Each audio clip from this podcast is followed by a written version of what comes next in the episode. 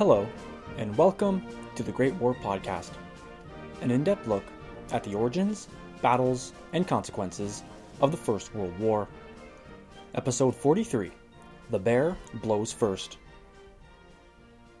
On the 3rd of September 1915, the morning calm of Petrograd was shattered by the arrival of the Imperial motorcade.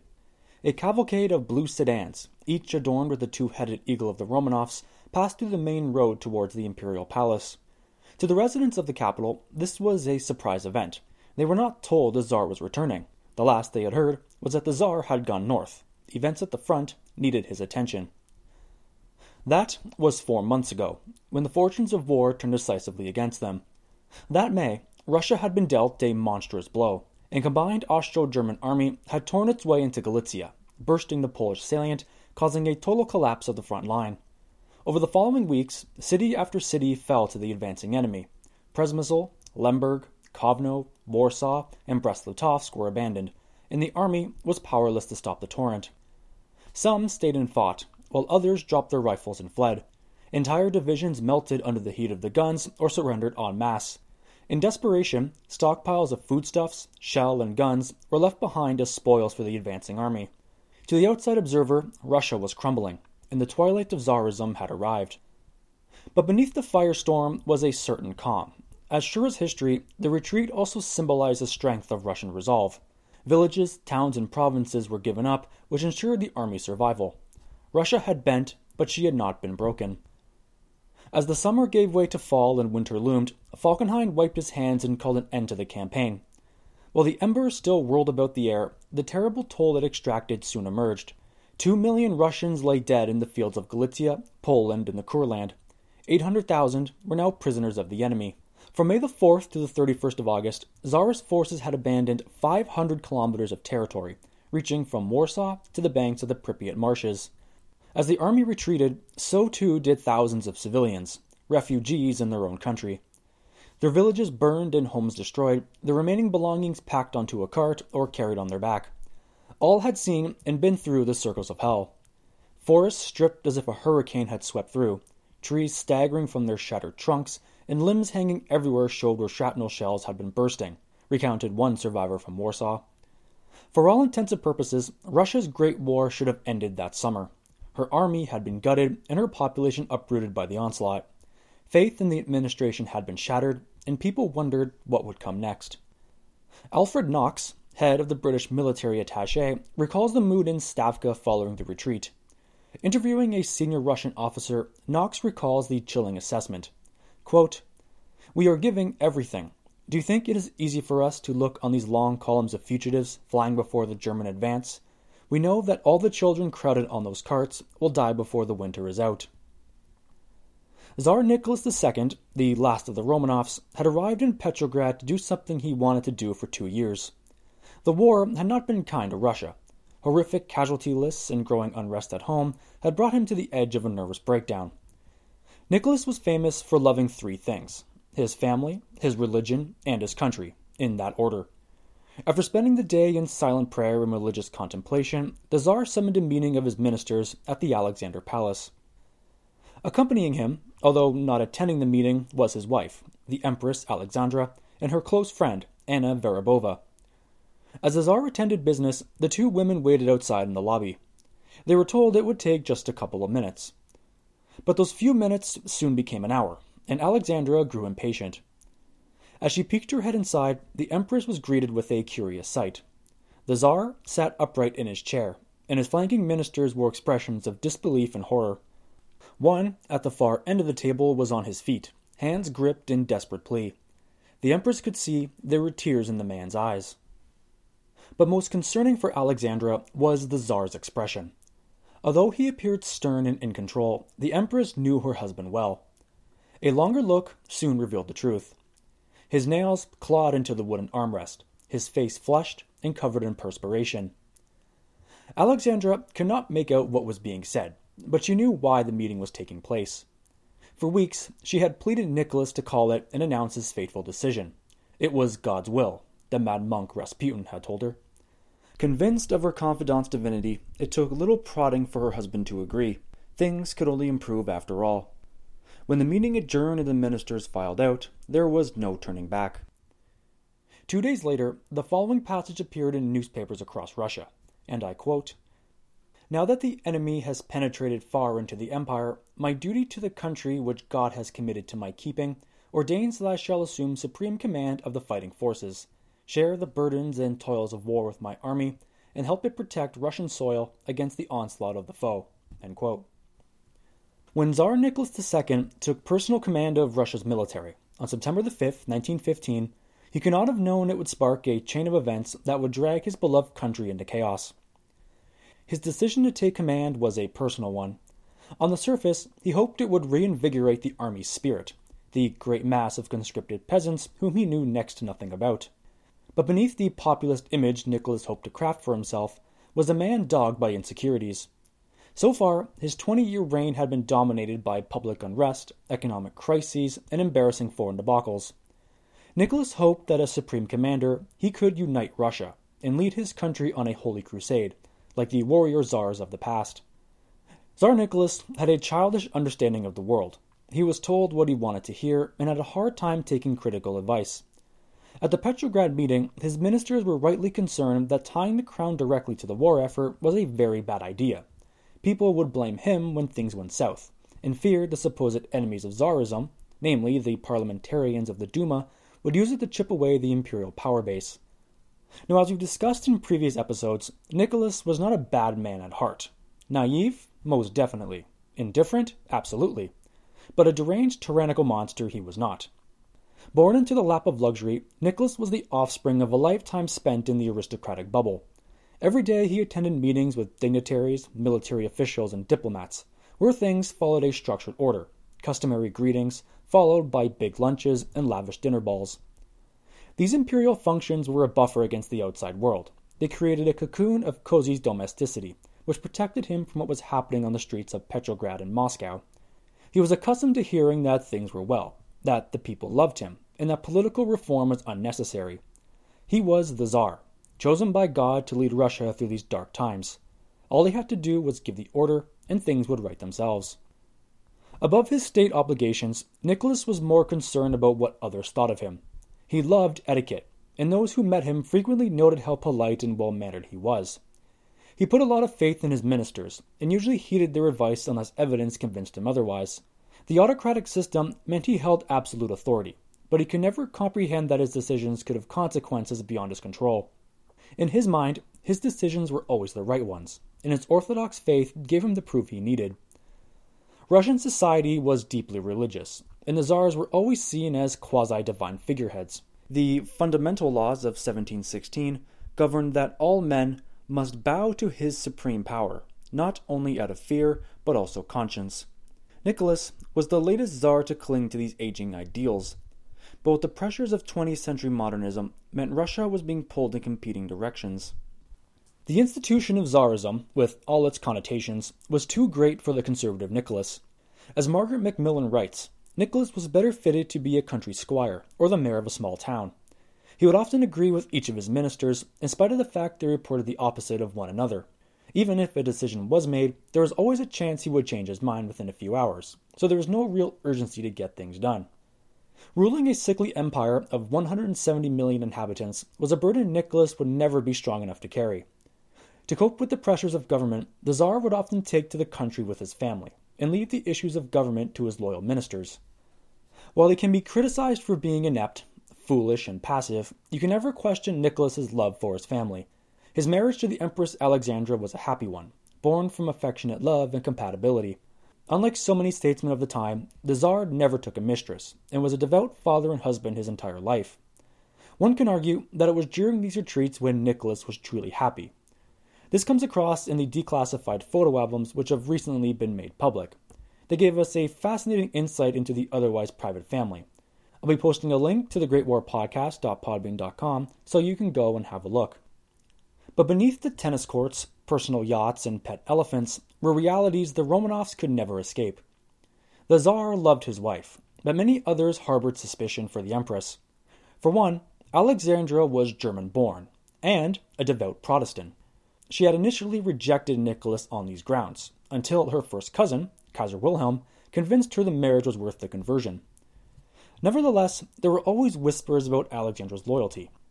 As a German born Protestant, recently converted to Russian Orthodoxy, Alexandra was in constant competition, both with herself and others. Embedding herself in Russian society did not come easy. Because she struggled with the language, Alexandra was outwardly shy. She rarely smiled and spoke little outside of formal greetings.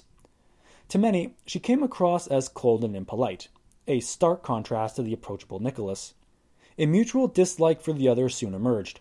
The ladies and gentlemen of the court accused the empress of being a pompous shrew, while Alexandra dismissed them as parasitic leeches, quick to take but slow to give.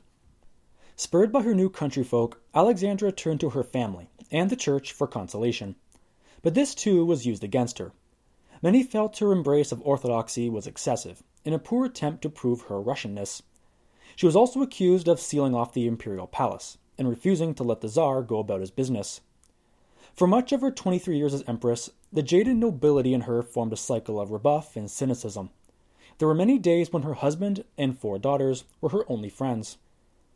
For much of their marriage, Nicholas and Alexandra's primary concern was the health of their family. Alexandra was a carrier of hemophilia, and this was passed to the couple's only son, the Prince Alexis. The young boy suffered from horrific internal hemorrhages. Many nights the household would be awakened by Alexis crying in pain. The exhausted parents could only stand by helplessly and pray that it would pass. The boy's ailment was a devastating blow. So far, their marriage had produced four children, all of them daughters none of whom could inherit the throne. Now a male heir was produced, and many were convinced Alexis would not survive childhood. Snickers about Alexandra's fertility naturally followed, which drove the Empress deeper into recluse. The pair exhausted themselves keeping Alexis's blight a secret, but the close knit nobility naturally caught wind. Whispers echoed in the halls, and an unspoken truth lingered in the air. Alexandra could no longer face the glares, the gossip which surrounded court life. She sought refuge in her family, and more importantly, turned to the church for spiritual guidance.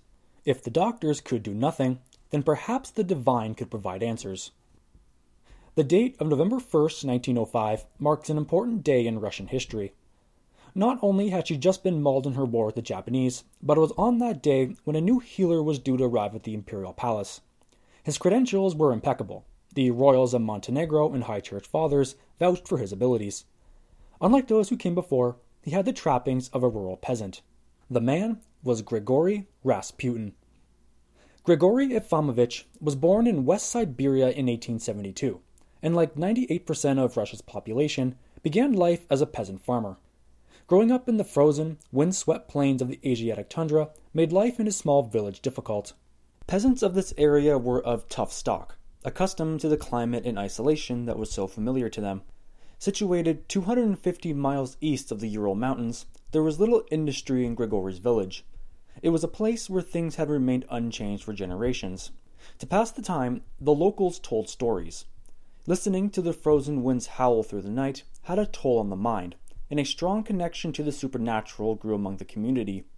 Mysticism and other branches of religious sects were quite common. It is still difficult to distinguish between man and myth when it comes to Rasputin. We know he first gained the nickname Rasputin, meaning the desolate, in his native village sometime after the age of 12. Reportedly, his first encounter with the supernatural came when he was a small boy.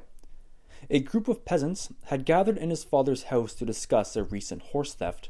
The young Rasputin entered the room, pointed to one of the peasants, and declared that he was the thief. The peasant denied the accusation, and Rasputin's father, enraged by his son's behavior, proceeded to beat the boy until exhaustion.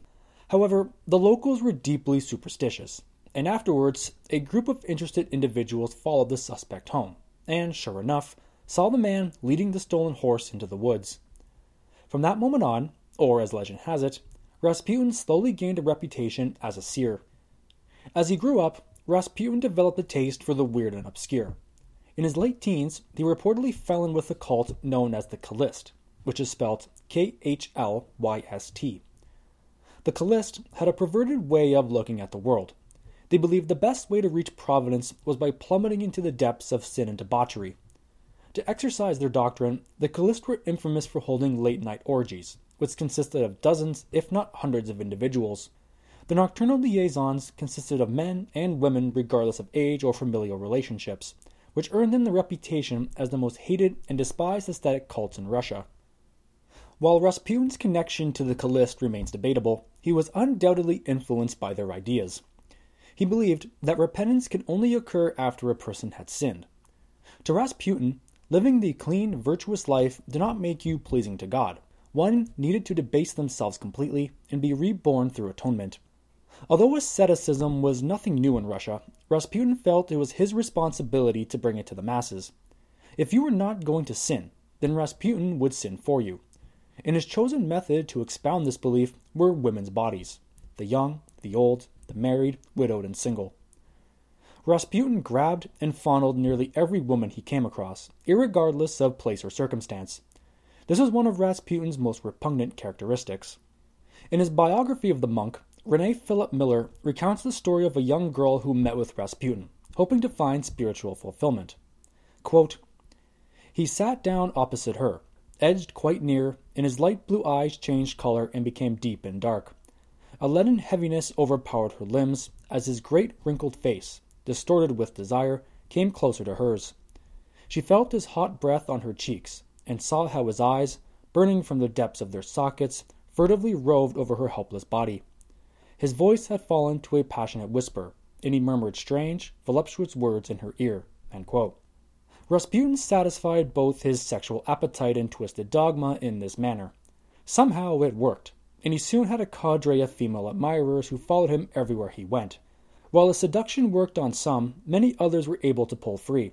Rasputin received his share of blows. He was kicked, scratched, and bitten throughout his life, but this only served to prove his deranged agenda, and he wore the scars with pride. While he made more enemies than he could count, he had a firm support base of loyal followers. His supposed mystic abilities, entrenched in a deeply superstitious society, worked to his advantage. Even those who felt he was nothing more than an opportunistic charlatan feared crossing his path. If indeed he was divine, then no one wanted to anger his quote unquote friends. But in spite of his busy schedule of sexual debauchery, Rasputin still found time to marry, and his marriage produced two sons and two daughters. His daughters would move with him to St. Petersburg, while his two sons were marred with tragedy. One died in infancy, and the other was mentally challenged. His wife, a blonde haired peasant girl, remained behind in his native village. Rasputin's first appearance in St. Petersburg came in 1905, and it was his time in the imperial capital when the mad monk we all know and love comes into form. Physically, he was a repulsive human being. His hair was slick with grease, and his long untamed beard was full of debris and leftovers from his previous meal. He never bathed. His nails were black with soot, and he probably smelt like a trash compactor on a hot summer's day. His wardrobe was typical peasant a loose fitting cloak with baggy trousers, tucked into a pair of old weathered boots. None of it inspired confidence, but it was part of the image Rasputin had designed for himself. He was something so alien, so foreign to what was expected. Most holy men were well kept and clean, but Rasputin had the look and smell associated with the Russian peasantry. To those who encountered him, his physical appearance was proof of his divinity. Surely, this strange man was here for a reason. Above all else, Rasputin had the personality to match. He was a confident speaker, and his ability to command a room is near legendary. His most striking feature were his eyes the eyes of a viper, his future assassin would recall. A glance from these steely peepers was enough to silence the most ardent disbeliever. Those on the receiving end of his trademark gaze recount how they felt like they had been put under hypnosis, tongue tied and unable to speak. Certainly, Rasputin was one creepy dude. Rasputin's first encounter with the Romanovs came via Montenegro. The sister princesses of the small Balkan country were married to cousins of Tsar Nicholas and shared a common interest in the occult. They spoke highly of his abilities as a soothsayer and healer, and recommended his services to the Empress Alexandra. When he arrived at the imperial palace, Rasputin was just another holy man.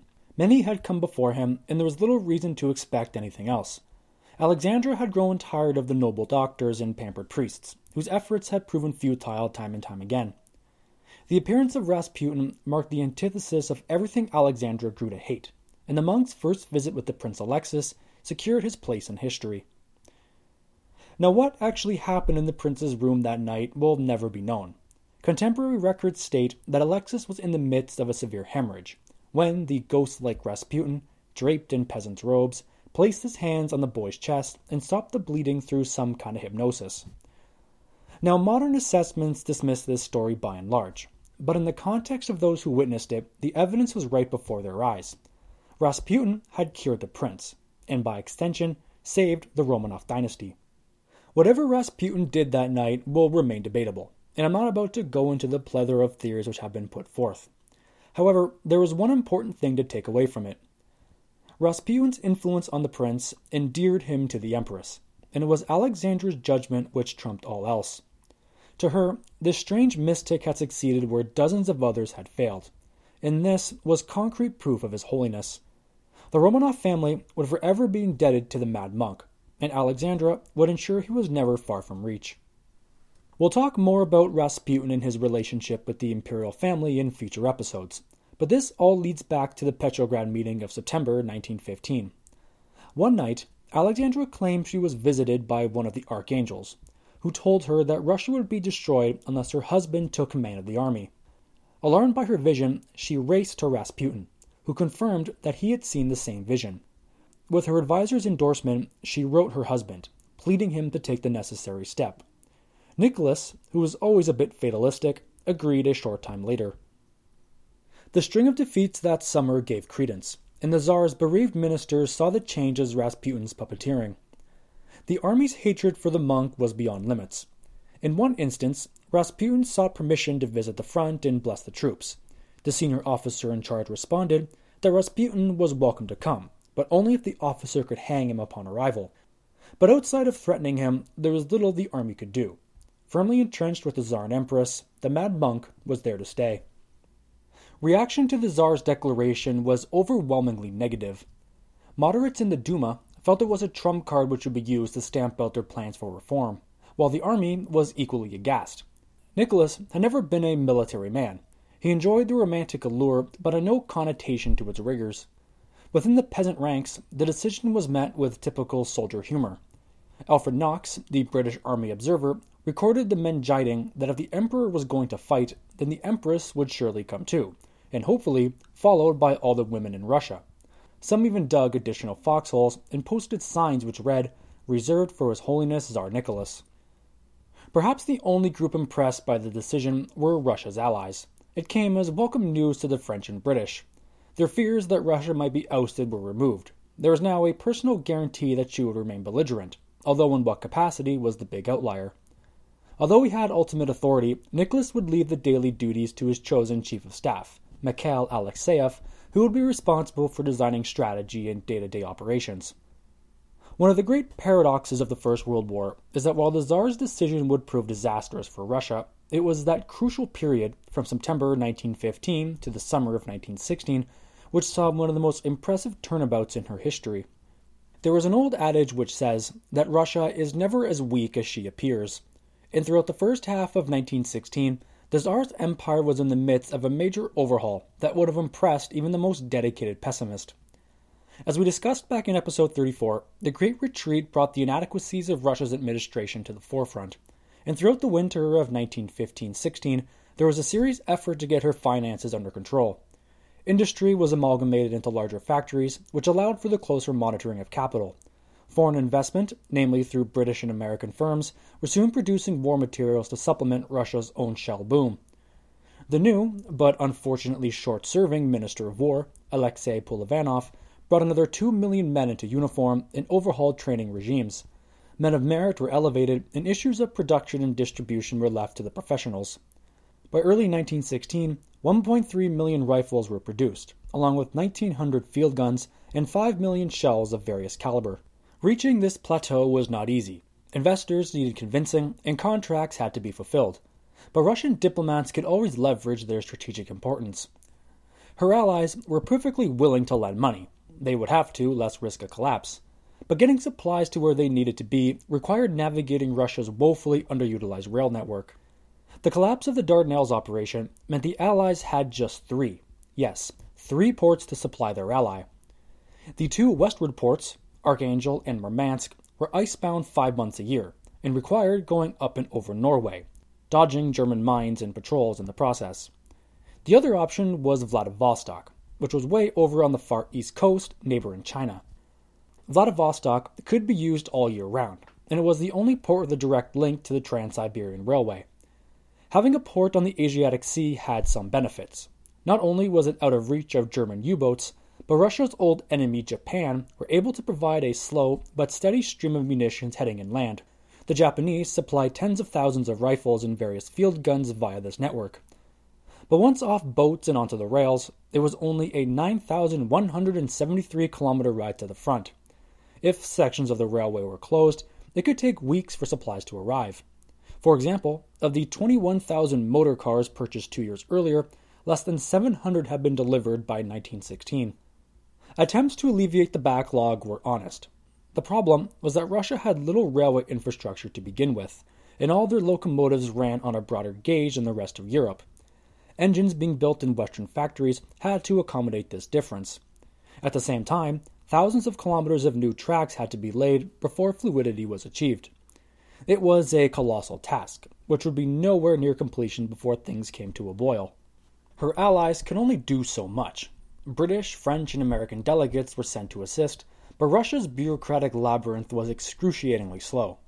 For example, you could never meet with the War Ministry directly. You needed to find an intermediary who could put you into contact with a representative, who, in turn, would make a few phone calls and then set up the meeting for you. This inert system worked no longer and was the source of embarrassment for many reformers. For any of this to work, changes would have to occur inside Russia. As the Sukhanovs were shown the door and professionals took up the mantle, changes were certainly on the way. For our purposes, the most affected group was the Army's officer corps. Russia's military apparatus was notoriously sloppy. The vaunted steamroller, which haunted the minds of European leaders for much of the pre war decades, was never a viable threat.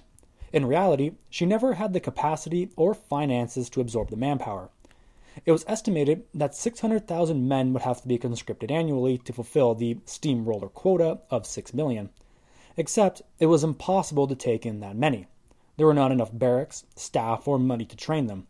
There is a famous joke which went that the Russian army consisted of men who failed to avoid military service, and there was actually quite a bit of truth behind that. More often than not, men were exempted from service because there was nowhere to house them.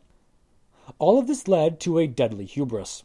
Military leaders were well aware of Russia's potential and were quite smug in thinking Europe was afraid of it.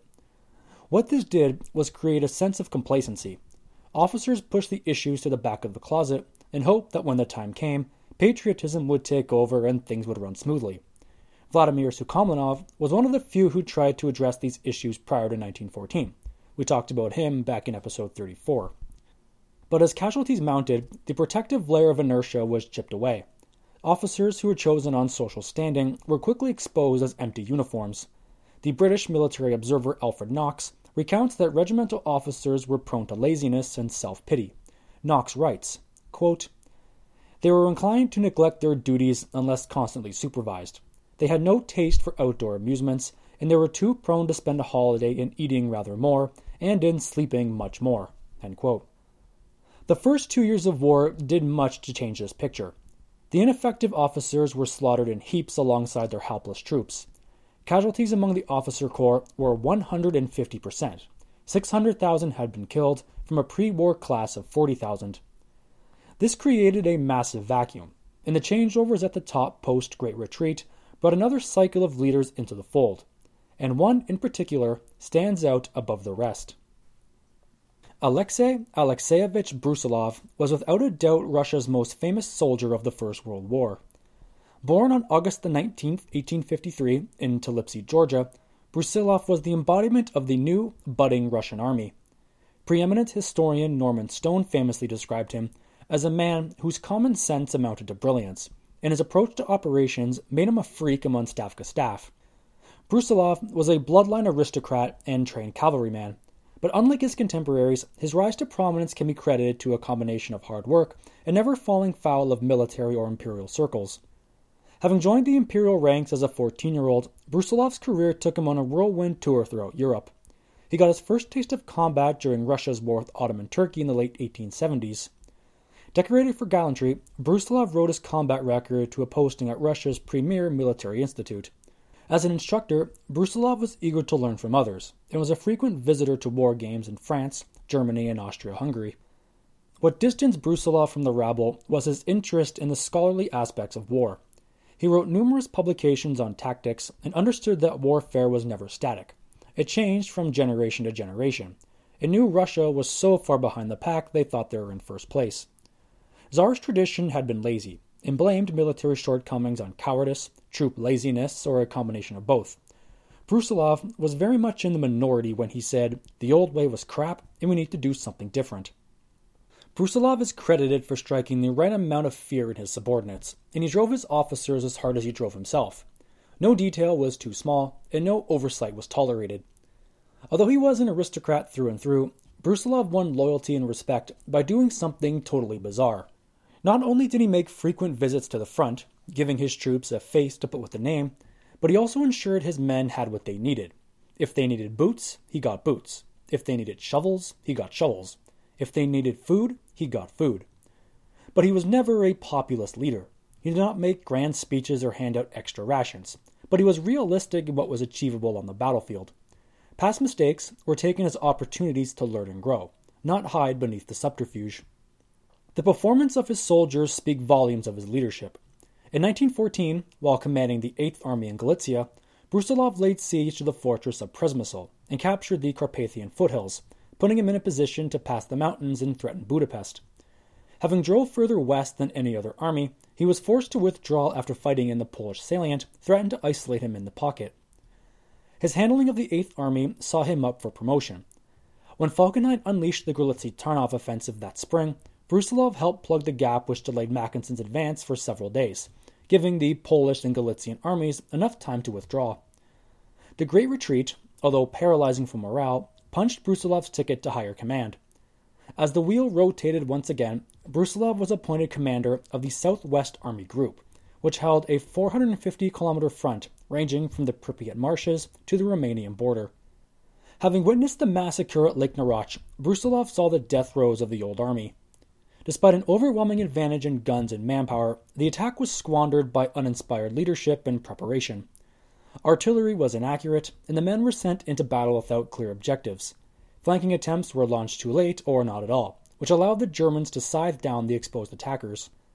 Lake Narach had been a horrific debacle. 350,000 men were sent against 75,000 defenders, and in the end, casualties were nearly 4 to 1. 100,000 Russians were killed in exchange for 20,000 Germans. Despite being vastly outnumbered, the Germans were able to contain the assault without diverting troops from Verdun, in essence, deflecting the blow with one arm behind their back. While Lake Narach was about as wasteful as you can imagine, historians are quick to point out that it had consequences which outstrip its actual significance. For one, it convinced Stavka that there was no way they could compete with the Germans, which condemned much of the northern armies to passivity. For their part, the Germans were cavalier about this. Falkenhayn compared the Russian efforts to bloody sacrifices rather than attacks, and believed the Russians would eventually defeat themselves if such misadventures continued. However, Russia had the rare advantage of choosing their opponent. Brusilov appreciated that if they were outclassed by the Germans, then they might have better luck against the Austrians. Russia's performance against the Habsburgs was much improved. They had crushed Conrad's invasion of 1914 and sent his armies into disarray. The prolonged siege of Przemysl and capture of the Galician capital Lemberg were huge blows to Habsburg morale. Reports of mass desertions and a Russian army poised on the Hungarian frontier presented a crisis which was only solved through German intervention. Brusilov, of course, knew the Austrians well. During the Great Retreat, his Eighth Army had captured 70,000 Austrian prisoners near the town of Lutsk, which forced Mackensen to divert additional divisions to the south. Even before the war, Brusilov had spent eight years serving in Galicia and had detailed knowledge of its terrain and climate. In 1911 and 1912, he personally commanded a pair of war games simulating an Austrian invasion. It would not be a stretch to say that no Russian officer knew their opponent better than Brusilov. So on April the 14th, 1916, Tsar Nicholas called a meeting of Stavka to go over what they intended to do now that spring was upon them. Most pressing on the agenda was how Russia would aid her allies. The Italians were concerned about increased Austrian activity in Trentino, while at Verdun, well, yeah. The April 14th meeting represented one of the few times Russia's brain trust were calibrating as a group. From the Northern Front came General Alexei Kuropatkin, a name you may recall from the Russo Japanese War. Kuropatkin was the embodiment of Tsar's lethargism. He hated the outdoors, and at 68 years of age was little more than a dusty windbag. Unimaginative and in ill health, Kuropatkin was not alone in his complacency. To his left sat General Alexey Evert, commander of the Northwestern Front, another simpleton whose most notable achievement was organizing the battle at Lake Narach. Evert was full of pugnacity which never translated into concrete expression. When things went right, he was happy to take the credit, but when things face planted, he would throw anything and anyone under the bus. In his opinion, the Russian soldier was beyond saving. They were too stupid to follow orders, and Evert felt his command duties were beneath his stature. Although Tsar Nicholas presided over the meeting, he let his chief of staff, Mikhail Alexeyev, do most of the talking. Mikhail Alexeyev was a loyal but unpopular soldier. During the Great Retreat, Alexeyev had been in charge of the Southwest Army Group and had escaped with his reputation intact. Like Brusilov, the meltdown was his key to higher command. His loyalty won him favor of the Tsar, who in turn made him his right hand man. Alexeyev may not have been a great tactician, but he was certainly a step up from the otherwise shallow talent pool. He had admirable traits given the circumstances. His appetite for hard work was insatiable, and his boundless energy helped navigate Russia out of the glooms of 1915. He refused to live at army expense and paid his living costs from his own salary. The problem with Alexeyev was his unflinching loyalty. To quote Norman Stone again, Alexeyev was a charmless effigy. His subordinates frequently complained he failed to distribute tasks accordingly and overworked himself beyond capacity. Decision making was another huge problem. Alexeyev would take hours to arrive at one, often retreating into silent prayer before giving a verdict. Historians generally agree that Alexeyev would have been a capable administrator in peacetime, but was largely unsuited for the speed and stress of wartime administration. Still, Tsar Nicholas was happy with the appointment, and credit should be given. Alexeyev was able to grease the wheel and get the army on a more even footing. The April 14th meeting was called because Alexeyev had a plan. Russia would retake the offensive. To assist their allies, Alexeyev sought to attack on a 20 kilometer front along the Dvina River and drive west towards the Lithuanian capital of Vilnius, which marked the demarcation point between the North and Northwest Army groups. The goal of the operation was to allow Kuropatkin and Evert to combine their forces and overwhelm the German positions. Intelligence reports estimated that between them they outnumbered the Germans six to one in this area. But the two generals were not so inclined. They fell back on the exhausted issue of shell shortage and a lack of manpower, arguing they would not be ready for the proposed start date of June the 1st. An argument over army preparedness erupted. Alexeyev, confident in his plan, and Evert Kuropatkin, terrified by the prospect of actual work, butted heads which went on for some time. The Tsar sat in silence, totally unprepared to overrule his bickering subordinates. Then Alexei Brusilov floated an alternative plan. Brusilov was the rookie in the room. He had been in command of the Southwest Group for just over a month, and was very much the fresh face despite being just five years younger than Kuropatkin. On his own initiative, Brusilov offered to attack in Galicia, in hopes of drawing off enemy reserves and allowing the armies of the north to complete their proposed task. I ask only the express permission to attack on my front at the same time as my colleagues, he told them. Brusilov's words stunned the meeting into silence. His plan was shocking for two reasons. One, there were serious doubts over the army's preparedness. Munitions were arriving in greater numbers, but Russia's inadequate transportation network was slow in delivery. 87% of the goods arriving at the docks had nowhere to go. Artillery pieces, shells, motor trucks, locomotives, steamrollers, and lumber sat idle in the congested ports. Secondly, the fact that Brusilov actually volunteered to take the offensive was just insane. Russian leaders had to be kicked, prodded, and then swooned before they found the motivation. Brusilov had not been called on, nor was his front ever seen to be of vital importance. The impetus being that he opposed Austrian and not German troops created an aura that the Southwestern Front would not be decisive. The interesting thing is that when Brusilov offered his plan, Evert and Kuropatkin were visibly relieved. With Brusilov's suggestion, the burden had passed south. They gave him the it's your funeral look and carried on. Alexeyev was a bit more cautious, and only agreed on the caveat that Brusilov could expect no reinforcements. To their horror, however, Evert and Kuropatkin discovered they were still on the hook. The northern attack would take precedent, and Alexeyev made sure to remind the two generals that Brusilov's operation would be an independent venture. They were not to use it as an excuse to delay their own preparation. Two days after the April 14th council, Brusilov took his plans and presented them to his army commanders. The Southwest Army Group consisted of four armies. Arrayed from north to south, the armies ran as follows 8th Army under General Kaledin, the 11th Army under General Sakharov, the 7th commanded by General Sherbatchev, and to the south, the 9th Army under General Lechitsky. Each army consisted of 160,000 men apiece, divided among 39.5 infantry divisions plus 12 cavalry. Protecting a 450 kilometer line stretching from the Pripyat marshes to the town of Czernowitz on the Romanian frontier, the southwest sector had fallen quiet in the period following the Great Retreat. Brusilov had spent months rebuilding the confidence of his troops.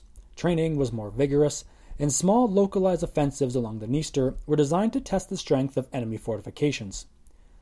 Brusilov never let his troops sit for long, and he always had them doing something, which kept them occupied and gave them a sense of purpose.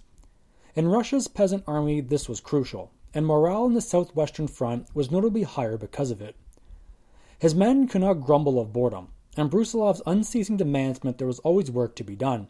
Upon learning that a large number of his staff could not read a map, Brusilov ordered mandatory literacy classes for all officers, and this program soon extended down within the ranks. Artillery regiments were given courses on geography and mathematics. Physical fitness was also placed at a premium. In short, Brusilov was molding an army from scratch, and early results were promising. Brusilov's army officers, however, were mortified by the attack plan. The four army generals, Kaledin, Sakharov, Sherbatchev, and Lechitsky, were concerned about the optics. Russia's secret weapon had always been her manpower, and the generals were worried the numbers were not in their favor. Between them, the Southwest Army Group consisted of 620,000 men, opposed by roughly 500,000 Habsburg troops. Given the difference of 120,000 men, most armies would be happy with that advantage. But not so with the Russian, and this really contextualizes the type of mindset the Russians were in for much of 1916. They had outnumbered their opponents in every battle so far, and each time were met with disaster. During the East Prussian invasion of 1914, the Russians outnumbered the Germans 2 to 1 and were eviscerated. These setbacks in Poland and the carnage at Lake Narach were cruel reminders that they were outclassed in every regard. More damning to Brusilov's optimism was an ill fated attack by Lechitsky's Ninth Army that December. Lechitsky had attacked Austrian positions in Bukovina, losing 70,000 men, nearly double the number sustained by the Austrians. The fact that these were Austrian and not German troops served to solidify the inferiority complex of the Russian staff. In short, there would never be enough men, guns, or shell to mount an effective operation. The army commander stalled for more time and doubted Brusilov's scheme. In embryo, Brusilov's plan can be traced back to the Chantilly summit of December 1915. Representing the Russians was a man by the name of Yakov Zelinsky, a marionette whose war had already come to an end. Zelinsky had been in charge of the Northwest Front in 1914 and ordered the disastrous invasion of East Prussia. After that calamity, Zelinsky did what any good Tsarist officer would do and blamed everyone but himself for the failure, to the point when even the Tsar couldn't listen any more and relieved him of command. Useless as an army officer, Zelinsky still had value in politics. He was a familiar face to the French and British, and his presence was a reassuring sign that Russia remained in the game. Zelinsky brought up a plan, which, like Brusilov's, was met with silence. On orders from Alexeyev, he proposed that Russia could concentrate her power in the Balkans, aimed at knocking out Austria Hungary with a single blow. Technically speaking, Zelinsky's offer was strategically sound, and probably could have produced great results. But to show how frayed inter Allied relations had become by the end of 1915, Joffre took the Russian offer as a threat to his authority. Joffre had organized the meeting himself and had no intention to let the dinosaur Zelensky steal his thunder. Since the Balkan campaign would not lead to France's liberation, the Russian proposal was thrown in the shredder. Joffre and the British representative, Sir Archibald Murray, felt Zelensky was overinflated with optimism, and the two shared serious doubts over Russia's preparedness. Stripped down to its bare essentials, Brusilov's plan was remarkably simple. As mentioned earlier, it was designed solely as a diversion to the main thrust coming later in the north. This was approved at the April 14th Council, and Brusilov operated with the expectation that the northern attack would be forthcoming. And yes, you can consider that foreshadowing. Using the full might of the Southwest Army Group, Brusilov planned his attack to encompass the entire front. From north to south, the 8th, 11th, 7th, and 9th Armies would launch simultaneous offensives, stretching 350 kilometers of the front. This was a huge undertaking, and operations of this size haven't been seen since 1914. Western Front offensives tended to be focused on small areas. Verdun was just 16 square kilometers, and the upcoming Somme offensive would be less than 40. Brusilov was attempting something much different. Attacking on a narrow front made no sense to him. In his opinion, Russia should take advantage of her numerical superiority and attack across as much territory as possible. Funneling troops into small windows only played to the enemy's advantage. He had observed the Allied setbacks and took note of a few things. For one, attacking a broad front would remove the flanks and give his forces the chance to break through at several points. It would also eliminate the chance of a salient being formed, which could snag his formations under deadly enfilading fire. He also paid close attention to gunnery and was particularly interested in the involving role of artillery. Preliminary bombardments, as seen in France, were too indiscriminate. Simply carpeting the enemy positions and hoping the way would be clear had proven disastrous time and time again. Instead, Brusilov turned to a type of barrage designed to paralyze the defenders, giving his armies enough time to occupy their positions before reserves could be called forth. This type of barrage, called bite and hold, would become a staple of the Western armies in 1917 18. Bite and hold was an English technique, developed in late 1915 from the staff of Sir Henry Rawlinson, commander of the 4th Army of the BEF, a very important figure in the upcoming Battle of the Somme. Bite and hold called for short advances, supplemented by heavy bombardments at predetermined intervals. It was a cleaner and more manageable way of attacking. For one, it preserved the integrity of the ground. Attacking troops would be able to cross no man's land without dipping and diving through shell craters. The speed of advance would thus be quicker and would allow officers to exercise a greater degree of control over the battle. More importantly, short bombardments across a wide front would not betray the location of attack. The problem encountered on the Western Front was that prolonged bombardments on a specific area told the Germans exactly where they intended to strike. All the Germans had to do was wait for the barrage to lift and then unleashed the reserves into forward trenches. Brusilov was careful not to repeat these same mistakes. Using geography to his advantage, he knew the enemy would have to guess the location of the main thrust. But if that thrust came at multiple points, it would be impossible to contain. The line would crack, forcing the Austrians to withdraw west. Now, this may all seem pretty optimistic, and Brusilov would probably agree if he thought he was asking a lot. Expecting the Russian army to follow through on these tactics would have been impossible in the first two years, and indeed, many outwardly criticized Brusilov as delusional. With the exception of Nikolai Sakharov, in charge of 7th Army, Brusilov's staff had little faith in these new tactics. The general was forced to extend an olive branch, each commander was free to choose their own point of breakthrough based on their own assessments. While it was up to them to survey and judge the most advantageous spots, Brusilov buzzed around the various HQs. He consulted with his own technical experts and oversaw preparations personally. His frequent visits to the front created a system of credibility among his officers. Sapper trenches were dug, and he made effective use of aerial reconnaissance. His army commanders had photographs of Austrian gun placements weeks before the assault. One of the truly unique things Brusilov did was implement the use of scale models in his planning. Based on aerial photographs, the Russians constructed mock positions and practiced taking them time and time again. The simple addition would have a huge payoff. Men in the first wave would have a familiarity with their surroundings, and each soldier would understand their individual role. All this training and prep work amounted to one brilliant idea. Brusilov planned to use the enemy's hubris against him, and use an overabundance of information to confuse and disorient. In short, Brusilov made no attempt to keep the buildup in Galicia a secret. He knew it would be a wasted effort to even try, and so left things open for all eyes to see. But as mentioned earlier, he knew his opponent well, and the Austrians were more than happy to fall for the ruse. For their part, the Central Powers were far too complacent in their attitudes of Russian strength. They, like the Russians did, based their belief in the numbers. For Falkenhayn and Conrad, the Southwest Army Group did not enjoy a comfortable advantage and so wouldn't attack. On the 23rd of May 1916, the two leaders dismissed the buildup in Galicia as a ruse. There was no way it was possible.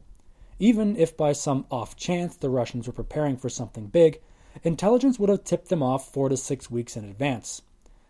Russian military channels leaked like a sieve, and German intelligence had picked up dozens of messages regarding the buildup. Except the plans they intercepted were fake, purposely fed into the system by Brusilov's agents. With a mountain of evidence before them, neither Conrad nor Falkenhayn could see the forest through the trees. After the French army failed to retake Fort Douaumont on May the 16th, Falkenhayn was preoccupied with Verdun. The Fifth Army was about to retake the offensive and press towards Fort Vaux at the end of the month, part of Operation Maykup, which would be the largest German offensive at Verdun since the opening attack in February. On the other hand, Conrad's campaign in Trentino was off to a rolling start. The Italian First Army had been ravaged, and Conrad's elite Alpine troops were advancing steadily. The two chiefs were thus too enamored by their own successes, and were not about to let their spirits be dampened by tales of Russian mobs. Opposing the Russians in Galicia were four Austro Hungarian armies the 4th, 1st, 2nd, and 7th. Additionally, there was the Sudarmee, a mixed Austro German unit consisting of 30,000 men. These five units were collectively known as Army Group Linsingen, commanded by the German general Alexander von Linsingen. For much of May, General Linsingen had received concerning reports from the front. Recon teams were discovering new sapper trenches every night, and on a handful of occasions, opposing patrols bumped into one another, illuminating the night sky with the flash of artillery and rifle fire. In a predominantly quiet sector, all these hinted of imposing danger. Daytime, too, produced its share of warnings. Russian airplanes buzzed around morning, noon, and night. Ranging shots from Russian artillery were also heard howling in the distance.